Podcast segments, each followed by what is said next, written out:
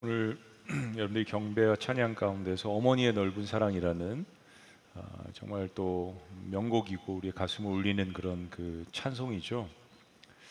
아, 네, 이제 세상에서도 또 교회 안에서도 또 많이 애창하는 또 다른 곡이 있습니다. 오래 전부터 이제 어버이날에 자주 불렀던 그런 그 노래 있죠. 어머니의 마음이라는 곡입니다. 아, 양주동 시인의 이 글을 보고서 어, 감격을 한 당시에 유명했던 이홍렬이라는 분이 작곡을 한 곳인데 어, 상당히 오랫동안 애청되어 온 그 명곡입니다. 근데 이제 젊은 세대들은 조금씩 잊혀져가는 이 곡에 대해서 그렇지만 계속해서 어, 전승되어져야 하는 그런 그 노래라고 생각합니다. 이게 일제 압제 시대 때, 그 암울한 시대 때 예, 부모님 특히 어머님을 생각하면서 지었던 곡이기 때문에도 그렇죠. 아마 기억나실 거예요. 1절의 가사는 이렇습니다. 나실 제 괴로움 다 잊으시고 기르실 제 밤낮으로 애쓰는 마음 진자리 마른 자리 갈아 누시며 손발이 다닳도록 고생하시네. 하늘 아래 그 무엇이 넓다 하리오 어머님의 희생은 가히 없어라. 어려서는 안고 업고 올려주시고 자라선 문 기대어 기다리는 마음 안을 싸 그릇될싸 자식 생각에 고우시던 이마 위에 주름이 가득 땅 위에 그 무엇이 높다 하리오 어머님의 정성은 지극하여라. 사람의 마음 속엔 온 가지 소원, 어머님의 마음 속엔 오직 한 가지 아낌없이 일생을 자식 위하여 살과 뼈를 깎아서 바치는 마음. 이 땅에 그 무엇이 거룩하리요? 어머님의 사랑은 그지 없어라. 정말 명시고 명곡입니다. 우리 깊은 마음 속에 있는 어, 그런 마음들을 어, 울리는 곡이죠. 또 우리가 기억하지 못하는 그 순간 우리가 뭐 6개월 되었을 때 한 살 되었을 때 그 시절을 어떻게 우리가 기억하겠습니까? 그때 자식을 낳아서 키우셨던 그 어머니의 마음을 어, 헤아려 보는 그런 곡입니다. 근데 우리 어, 때때로 제가 목회하면서 이런 고백을 듣습니다. 목사님 저는 어, 어버이날이 괴롭습니다. 저는 어머님에 대한 좋은 추억보다는 안 좋은 추억이 더 많습니다. 목사님, 저는 아버지에게 너무 많은 상처를 받아서 어버이날이 되면 괴롭습니다. 5월이 가정의 달이지만 이 가정의 달을 피하고 싶은 사람들도 사실 우리 가운데 있습니다. 혹은 반대로 이미 소천하신 혹은 형제 자매들을 그리워하는 가족들도 있을 것입니다. 저는 다양한 우리의 가정사와 또 역사와 이런 모습들이 있다라는 것을 말씀드리는 것입니다. 이 땅에 태어나서 가장 많이 사랑과 보살핌을 받고 자라야 하는 곳이 가정이지만 가장 먼저 가장 깊이 상처를 받을 수 있는 곳이 바로 가정입니다. 상처는 사실 가장 가까운 사람들에게 받는 것이 가장 깊은 상처로 남기 때문입니다. 그래서 우리는 기독교 신앙이 필요합니다. 하나님께서 이런 최초의 가정에서 상처받고 외로운 인생들에게 제2의 기회를 주십니다. 바로 결혼이라는 거죠. 사랑하는 배우자를 만나서 나도 결혼을 통해서 가정을 이루는 것입니다. 또 자녀를 낳고 혹은 입양하거나 기르는 것입니다. 내가 하면 잘할 수 있을 것 같습니다. 나는 그거와 반대로 훨씬 더 부모보다 나은 세대로 가정을 이룰 수 있을 거라는 자신감이 충만할 수 있습니다. 살다 보면 우리도 거기서 문제를 발견합니다. 나는 그러고 싶지 않은데 나 역시도 배우자와 자녀들에게 가해자가 될 수 있다는 사실을 발견합니다. 근데 하나님께서 우리를 또 포기하지 아니하십니다. 우리에게 이것을 회복할 수 있는 제3의 기회를 주십니다. 바로 교회 공동체입니다. 영적인 가족 공동체입니다. 이건 참 신비한 공동체예요. 자녀를 낳는다는 것은 피가 섞인 그 가족을 이야기하는 것인데 사실 결혼이라는 이 부부도 배우자를 만났지만 피가 섞이지 않았는데도 불구하고 무촌이라고 하지 않습니까? 근데 결혼도 아니고 피 한 방울 섞이지 않은 공동체인데 하나님 아버지를 한 번 창조주로 영적인 아버지로 그렇게 믿고 서로를 영적인 형제 자매로 생각하며 탄생한 이 교회 공동체. 신비한 공동체죠. 아니 어떻게 이렇게 모일 수가 있겠습니까? 그런데 어, 여기서도 사람들은 부딪힐 수 있습니다. 상처를 입게 되고 또 상처를 어, 줄 수 있습니다. 사람 사는 곳이 그렇죠. 근데 이런 사실들에도 불구하고 한 가지 분명한 우리가 포기할 수 없는 그리고 꼭 붙들어야 되는 진리는 하나님께서 이 땅에 세우신 두 기관이 바로 가정과 교회밖에 없다라는 사실입니다. 순서적으로도 가정이 먼저이고 그리고 그 가정을 바탕으로 하나님께서 이 땅에 교회를 영적인 공동체로 세우셨습니다. 우리에게 궁금한 점이 있습니다. 과연 이런 가정과 이런 교회 공동체를 세우신 하나님은 어떤 분이신지, 그분이 어떤 분이시길래 이런 공동체를 세우셨는지, 그리고 이 땅에 구원을 위해서 보내신 아들 예수님은 또 어떤 분이신지, 그리고 동시에 이 세상을 창조하신 그 하나님 아버지와 그분도 신적인 가족 관계에 있는데 그 아들 예수님은 또 어떤 관계에 있는지 우리가 궁금하지 않을 수가 없습니다. 자, 지난주에 이어서 오늘 본문 말씀에 이제 예수님께서 그 십자가에 고난 당하실 예수 그리스도의 메시아의 그 순환 사건에 대해서 예언하신 것부터 시작되죠. 어, 27절 말씀입니다. 이 순환 사건을 주님께서 예언을 하시면서 그 아픈 심정을 이렇게 아버지께 기도합니다. 27절 다 같이 시작. 지금 내 마음이 괴로우니 무슨 말을 하리요? 아버지여 나를 구원하여 이 때를 면하게 하여 주옵소서. 그러나 내가 이를 위하여 이때 왔나이다. 우리가 지난주에 좀 본 말씀이지만요. 예수님께서 인간들을 이해하시기 위해서 육신의 몸을 입고 이 땅에 태어나셨습니다. 그래서 우리가 겪는 모든 고통과 아픔과 슬픔 이거 똑같이 느끼시는 그런 상태셨습니다. 더군다나 십자가의 고통이 이게 뭐 단순히 육신의 고통이 주님께서 두려우셔서 그 고통의 깊이가 너무 어려워서 그것 때문에만 이렇게 고민하신 게 아니죠. 그것 때문에 겟세마네 기도해서 또 그런 기도를 하신 게 아니죠. 그 이상이죠. 모든 인류가 지었던 그리고 앞으로 지을 그 참혹한 모든 죄들, 허물들 그리고 그것으로 말미암은 엄청난 고통들, 죽음들 이 모든 것들이 영적인 의미에서 한꺼번에 예수님의 어깨 위에 그분에게 다가왔기 때문에 이것이 고통스러웠던 거죠. 저는 이런 생각을 해봅니다. 예수님께서 육신의 몸을 입고 이 땅에 오시지 않았더라도 만약에 그것을 신적인 존재로서 그런 것들을 감당을 하신다면 이거 굉장히 슬프고 어려운 일이라고 생각합니다. 만약에 정말로 그분이 우리를 사랑하는 신이라는 존재라면 왜냐하면 성경에서 여러분들이 보듯이 하나님도 슬픔의 감정을 느끼시거든요. 분노의 감정을 느끼십니다. 신적인 존재라도 우리는 그분의 형상을 닮아서 사실 우리도 그렇게 느끼는 거죠. 어머니란 존재가 이 땅에 자녀를 생산하는 일도 그런 고통의 과정, 사랑은 사실은 고통의 과정입니다. 그 고통의 과정이 있어야 합니다. 생명을 탄생하기 위해서 죽음의 문턱까지 가는 경험을 하는 그런 산고의 고통들. 단순히 낳는 것뿐만 아니라 6개월 그 빗덩이를 1년, 어, 2년 얼마나 노심초사하면서 자녀를 위해서 애를 써야 그 자녀가 그렇게 건강하게 자라겠습니다. 예수님은 그런 고통과 고뇌가 있음에도 불구하고 십자가 사건을 통하여서 생명을 살리는 일이 바로 자신이 이 땅에 오신 이유이고 목적인 것을 이야기하십니다. 27절. 그러나 이러한 고통과 고뇌와 아픔이 있음에도 불구하고 그러나 내가 이를 위해서 이때 왔나이다. 그리고 동시에 이 십자가의 고난의 사건을 통하여서 지금 하나님 아버지랑 기도하시잖아요. 대화하시면서 하나님 아버지의 이름을 영광스럽게 해달라고 요청하십니다. 자, 이 기도를 들으신 하나님 아버지는 뭐라고 대답을 하셨을까요? 28절 말씀 다시 시작 아버지여 아버지의 이름을 영광스럽게 하옵소서 하시니 이에 하늘에서 소리가 나서 이르되 내가 이미 영광스럽게 하였고 또다시 영광스럽게 하리라 하시니 그렇습니다. 하나님은 아들 예수님의 이 십자가의 사건을 통하여서 순종을 통해서 이미 영광을 받으셨고 또 영광스럽게 하실 것이라고 말씀하십니다. 우리가 지난주에 말씀의 은혜를 받았지만 하나님은 십자가의 고난과 수치와 고통과 아픔의 자리에도 영광을 받으신다라고 이야기했습니다.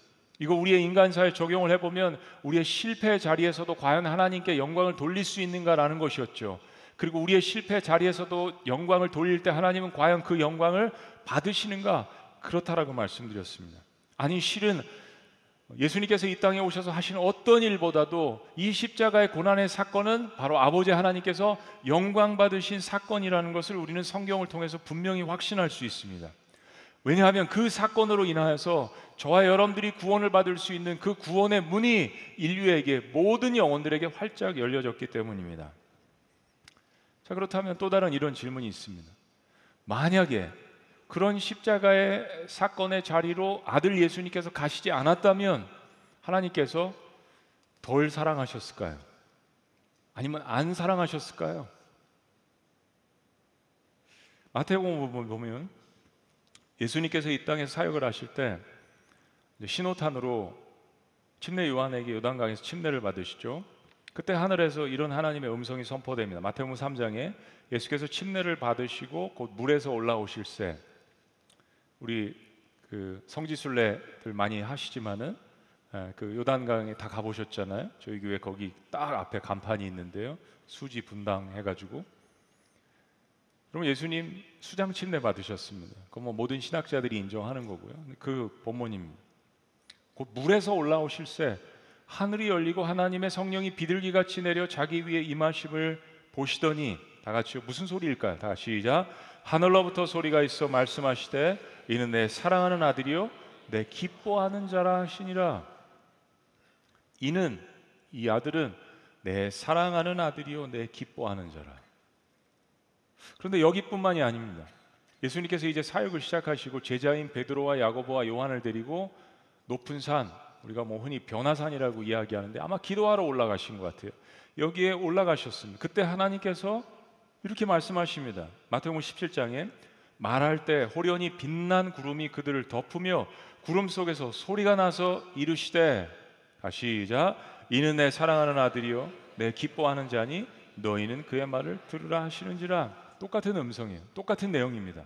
이는 내 사랑하는 아들이요 내가 기뻐하는 자라. 그리고 한 말씀이 추가됩니다. 너희는 그의 말을 들으라. 이 하나님 아버지의 어떤 그 존재와 권위와 권능을 아들 예수님께 고스란히 부여해 주시는 그 말씀을 들을 수 있습니다. 너희는 그의 말을 들으라. 내 말 듣는 것처럼 들으란 이야기죠. 그렇습니다. 이뭘 뭘 이야기하는 겁니까? 아직 십자가의 사건이 벌어지기 전에 있었던 하나님의 음성들이요. 하나님 아버지는 아들 예수님을 조건 없이 사랑하셨다는 이야기입니다. C.S. 루이스가 쓴 뭐 네 가지 사랑 그런 이야기를 통해서 우리가 사랑의 종류도 많이 알고 있지만 사실 하나님의 사랑이라는 게 조건이 없는 사랑이라는 것을 이야기합니다.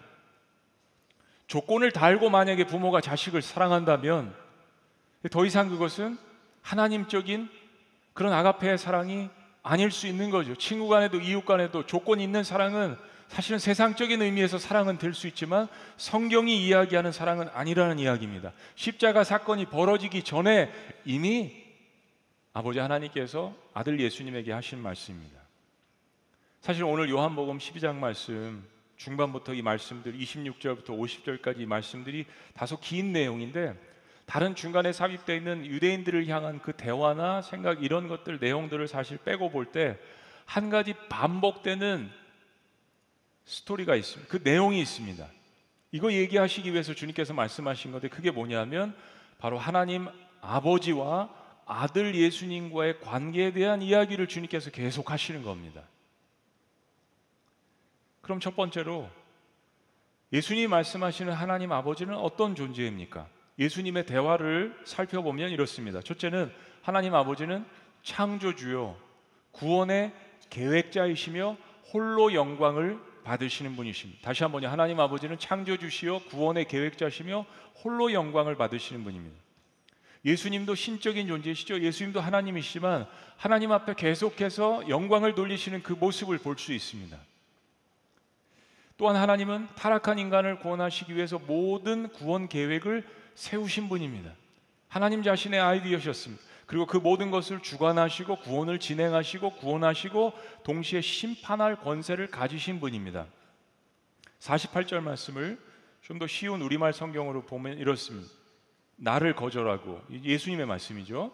나를 거절하고 내 말을 받아들이지 않는 사람을 심판하시는 분이 따로 계시다. 아버지를 가리키는 거죠. 하나님 아버지를 가리키는 것입니다. 내가 말한 바로 이 말이 마지막 날에 그를 심판할 것이다. 그렇습니다. 예수님의 말씀에 의하면 아버지 하나님은 창조 주시고 구원을 계획하시고 이끌어 가시고 완성하시고 심판하시는 홀로 영광 받으시는 전능자이십니다. 자, 그럼 지금 이 말씀을 통해서 아버지를 대변하고 있는 예수님은 누구십니까? 두 번째, 예수님은 하나님의 아들이시지만 하나님의 신분을 잠시 유보하시고 빌립보서 말씀처럼 내려놓으시고 이 땅에 오신 구원의 실행자이십니다. 아버지는 구원의 계획자, 아들은 구원의 실행자. 예수님께서 거듭 이 땅에 오신 목적을 이야기하십니다. 십자가라는 죽음이 예수님의 사명이고 그 희생과 포기와 섬김을 통하여서 많은 생명들을 살리실 것이라는 말씀을 거듭 강조해서 이야기하십니다. 32절 말씀. 내가 땅에서 들리면 구약 성경 읽어보신 분들은 기억나실 거예요. 이스라엘 백성들이 하나님께 불순종해서 불뱀에 물려서 죽어갈 때 그 불뱀을 상징하는 노뱀을 구리뱀을 장대에 높이 달았습니다. 예수님의 십자가 사건을 상징하는 거죠. 내가 땅에서 들리면 죽음을 이야기합니다. 모든 사람을 내게로 이끌겠노라.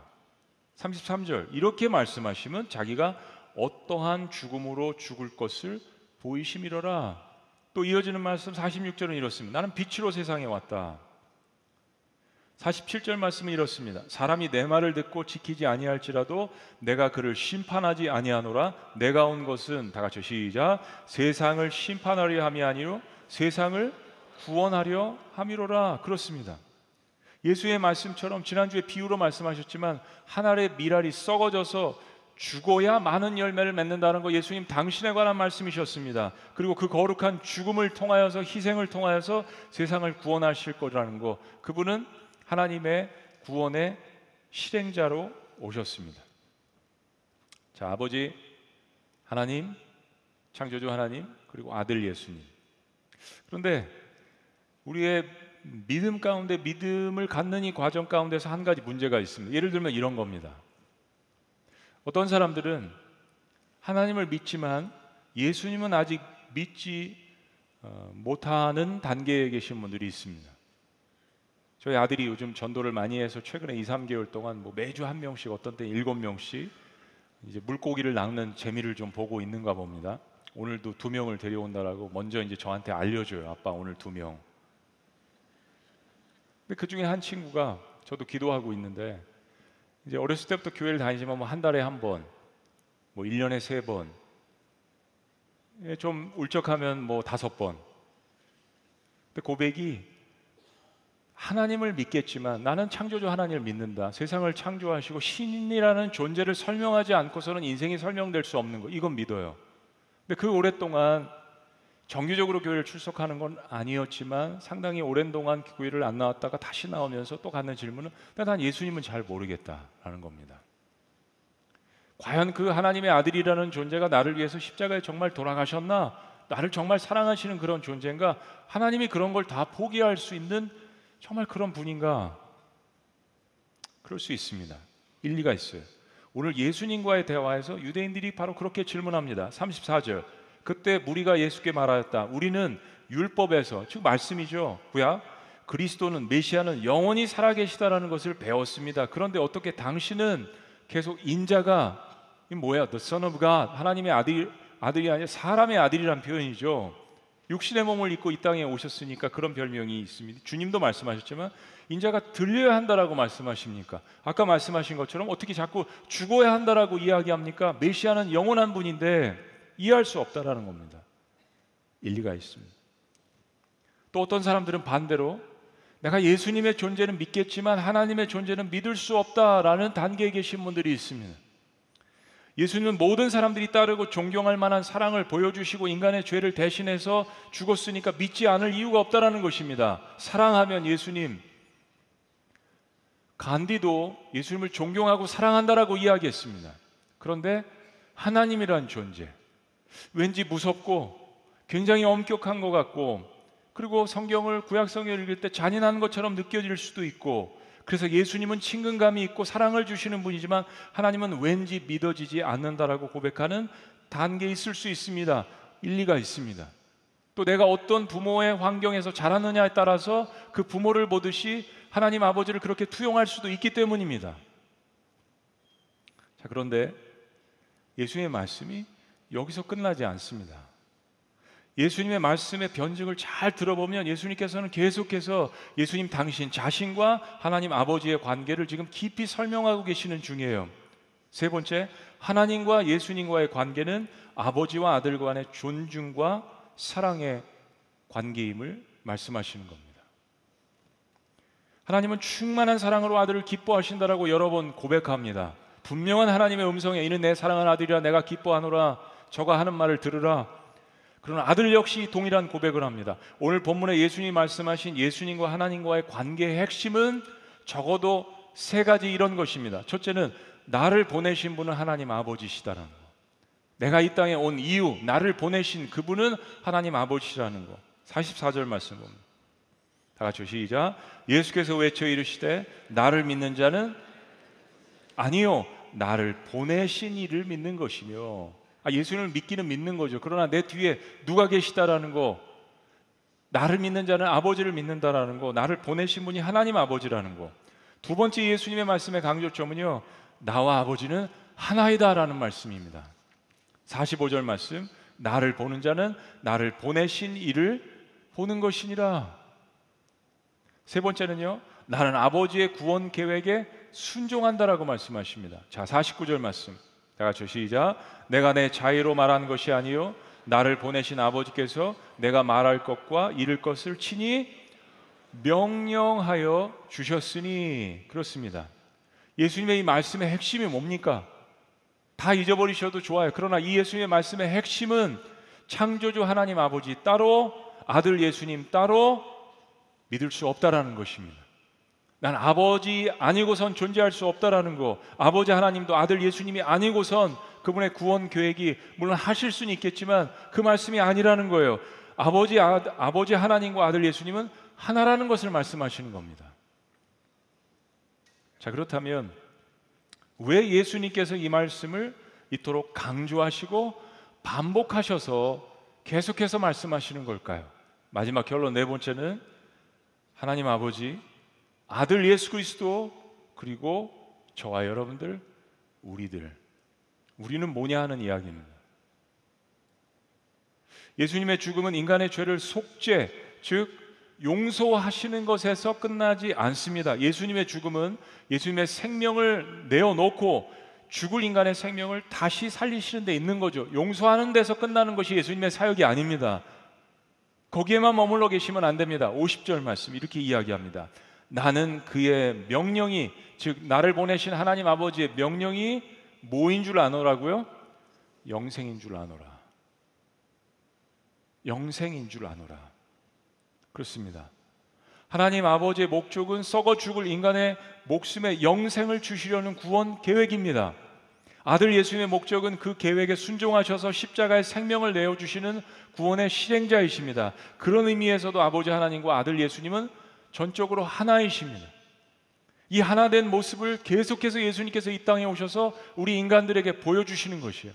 계속해서 투쟁하고 싸우고 시기하고 질투하고 미워하고 당짓고 용서하지 않고 그런 전쟁의 역사를 가진 인류에게 지금도 여전히 그런 아픔과 수치와 슬픔과 약탈과 그런 뭐 역사를 갖고 있는 인생에게 하나님 아버지께서 아들 예수님을 통하여서 그리고 그 두 분이 성령님을 통해서 우리에게 보여주시는 것은 아버지 하나님과 아들 예수님은 하나라는 이 사실을 말씀하시는 겁니다. 그러면 이유가 있겠죠. 그게 끝이 아니란 이야기입니다. 나와 아버지는 하나이다. 나는 내 아들을 사랑한다. 거기서 끝이 아니란 이야기죠. 서론에 말씀드린 것처럼 하나님과 아들 예수님의 계획은 그렇게 구원받은 새로운 백성들을 통해서 이 땅에 새로운 영적인 공동체인 교회를 탄생케 하려는 것입니다. 그리고 그 교회 공동체를 통해서 계속해서 세상에서 때로는 버림받고 때로는 외롭고 상처받고 절망하고 죄 가운데 허우적대는 그 영혼들을 다시 살리시고 치료하시고 회복시키고 있는 것입니다. 바로 하나님 나라에 들어갈 새로운 백성들을 탄생케 하고 계신 것이에요. 그리고 그 새로운 일을 향하여서 그 위대한 일을 향하여서 하나님께서는 새롭게 탄생한 가족들을 부르시고 그 일을 맡기시는 것입니다. 가정의 달을 맞이해서 저희가 어린이날을 기념을 하고 어버이날을 기념을 하고 스승의 날을 기념할 것이고 장애인의 날을 기념했고요. 그리고 앞으로 다가올 다민족의 날도 기념을 할 것입니다. 우리 교회 공동체는 여러 종류의 가정과 여러 종류의 개인들이 함께 보고만 해서 한 형제 자매로 사실 어우러져 있는 것입니다. 같은 상황, 똑같은 가문, 가정, 뭐 이런 거 갖고 있는 사람들 그리 많지 않습니다. 육신으로 자녀를 낳고 기른 생물학적 부모가 있죠. 우리는 앞에서 그런 시, 그런 곡, 그런 찬양을 했습니다. 동시에 마음으로 자녀를 낳고 기른 입양 부모님들이 계십니다. 저는 요즘 세상에 특별히 중요한 사역이라고 생각합니다. 우리 그리스도인들이 가져야 할 하나님의 사랑으로서 품어야 할 너무 중요한 사역 가운데 하나라고 생각합니다. 그런 의미에서 우리 교회 입양 목장을 응원합니다. 지난주에 우리가 celebration 했지만 장애인 가정도 너무나도 소중합니다. 내 몸으로 나았지만 어, 몸과 마음이 온전하지 않아서 그들을 돌보는 그 장애인 부모의 심정과 그 에너지와 눈물과 그 고통과 수고는 우리가 상상할 수 없을 만큼 10배 이상의 에너지가 들어가는 일입니다. 이주민 다문화 가정도 응원합니다. 우리 교회는 1000명 이상의 다문화 이주민 가정들이 있습니다. 여러분, 제가 미국에서 살아봐서 아는데요. 단 남자와 여자가 만났을 때 어, 같은 한국 사람이라도 참 어렵지만 다른 문화 속에서 서로가 사랑을 하고 연애를 하고 그 가정에서 또 태어난 자녀들을 같이 키우고 응원하고 기른다라는 것은 두 배, 세 배 에너지가 들어가는 일입니다. 사랑하는 여러분, 우리가 반드시 어떠한 환경이든 꼭 한 가지 기억해야 될 것이 있습니다. 육신으로 자녀를 낳았건 마음으로 자녀를 낳았건 다문화 가정 가운데 자녀를 낳았건 중요한 것은 어떤 환경에서든지 하나님이 맡겨주신 자녀들의 영적인 부모가 되어 주어야 한다라는 사실입니다. 그냥 낳아놓고 끝이 아니란 이야기입니다. 바울은 고린도 교인들에게 이렇게 이야기합니다. 그리스도 안에서 여러분에게는 1만 명의 스승이 있을지 몰라도 아버지는 여럿이 있을 수 없습니다. 그리스도 예수 안에서 복음으로 내가 여러분을 낳았습니다. 가끔 우리가 헷갈릴 때가 있죠. 아니 자기가 낳았나 하나님 아버지께서 낳으셨지? 그리고 이 본문을 오해할 때도 있습니다. 그러나 사도 바울이 어떤 심정으로 이런 이야기를 했는지 고린도서 전체를 우리가 살펴보면 이해할 수 있습니다. 이 영적인 부모로서의 이야기를 하는 거죠. 어머니가 자녀를 잉태하듯 한 사람을 구원하는 일이 생명을 놓고 헌신하는 일이라는 것을 사도 바울이 깨달았습니다. 사도 바울은 갈라디아 교인들에게도 이런 이야기를 합니다. 나의 자녀 여러분, 나는 여러분 속에 그리스도의 형상이 이루어지기까지 다시 해산의 고통을 겪습니다. 여러분 이거 해보신 분들은 알잖아요. 육신으로 자녀를 낳아보기도 하고 마음으로 자녀를 낳고 키워보기도 하고 다문화 가정 속에서 어렵게 자녀를 낳고 키워보시고 길러보시기도 하지만 내가 하나님의 사랑을 통하여서 그리스도인이 되고 그리고 후에 믿음 가운데 어떤 과정을 거쳐서 내가 하나님의 자녀가 되었다라는 것을 깨달으며 그런 사랑으로 내가 부족하지만 다른 영혼들에게 다가가서 해산하는 수고처럼 그 영혼을 위해서 눈물로 기도하고 애쓰고 힘쓰는 것이 바로 그런 해산하는 고통의 수고가 있다는 것을 깨달으며 다시 한번 하나님 아버지 앞에 영광을 돌리며 아들 예수님께서 나를 위해서 십자가에서 어떤 일을 행했는지를 깨달으며 1세대들의 부모들에게도 감사하는 그런 마음들이 우리 안에 다시금 자리 잡게 되는 것, 그 하나님의 놀라운 은혜입니다. 하나님 아버지, 아들 예수 그리스도, 그리고 그 두 분을 통하여서 구원의 역사를 이루시며 우리를 부르셨을 때 저와 여러분들은 어떻게 살고 어떻게 사랑하고 어떻게 나아가야 하겠습니까? 주님께서 우리에게 물으시는 거죠. 기도하시겠습니다.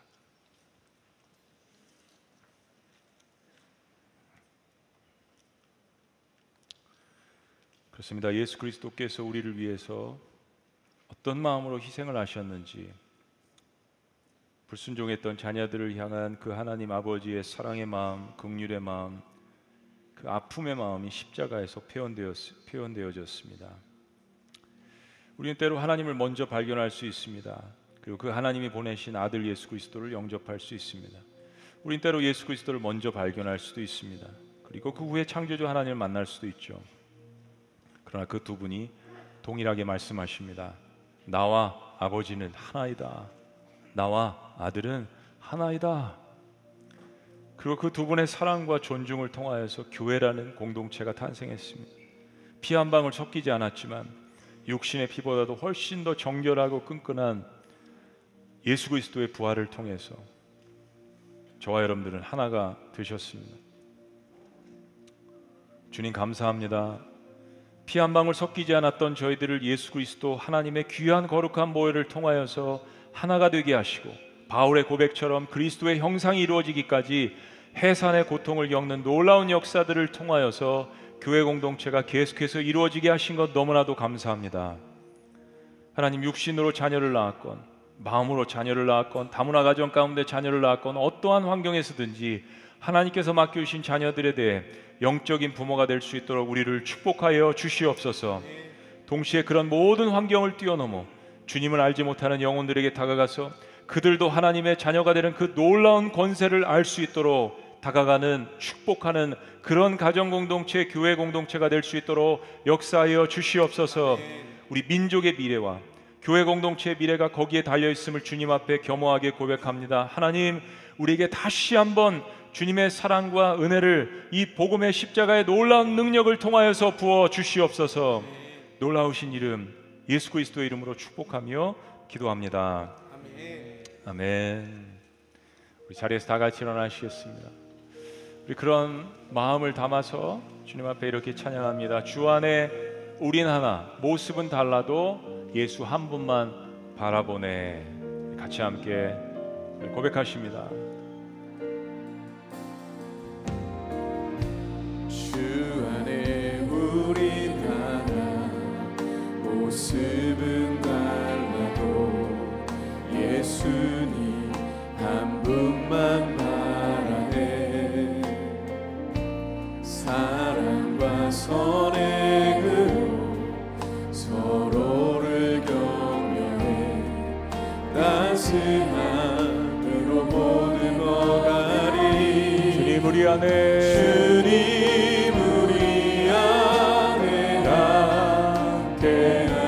형제자매 형제자매의 기쁨과 슬픔 느끼네. 내 안에 있는 내 안에 있는 주님 모습 주님 보내. 그분 기뻐하시네? 그분 기뻐하시네. 다 같이 고백할까요? 주님 우리를 통해 계획하신 일주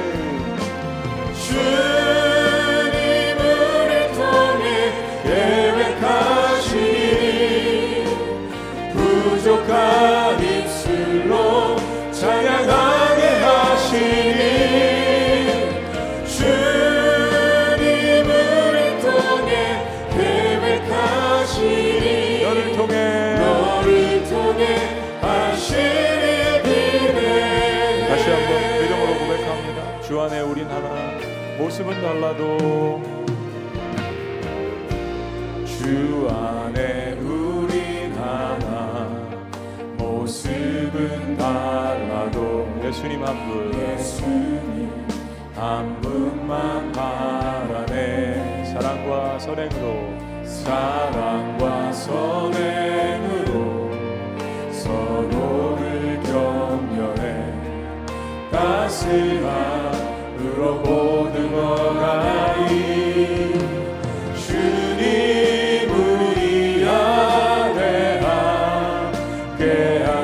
형제자매. 형제자매. 기쁨과 슬픔 느끼네. 내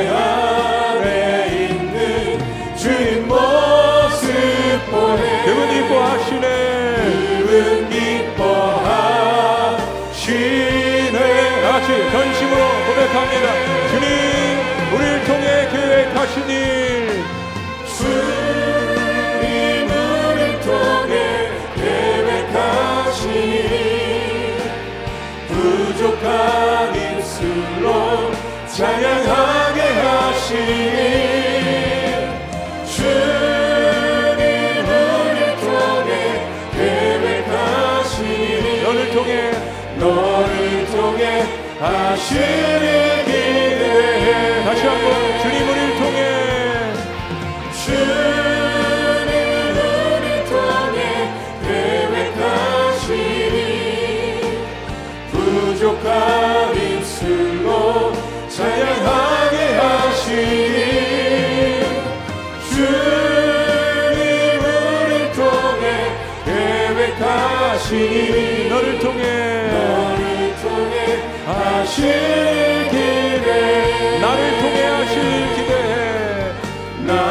나를 통해 하실 기대 다 같이 서로를 향해 우리를 통해 하실 일 기대해 우리 통해 하실 기대 아멘. 우리에게 그런 인생의 기회를 주신 우리 하나님 아버지 앞에 감사와 영광의 박수 올려드립니다.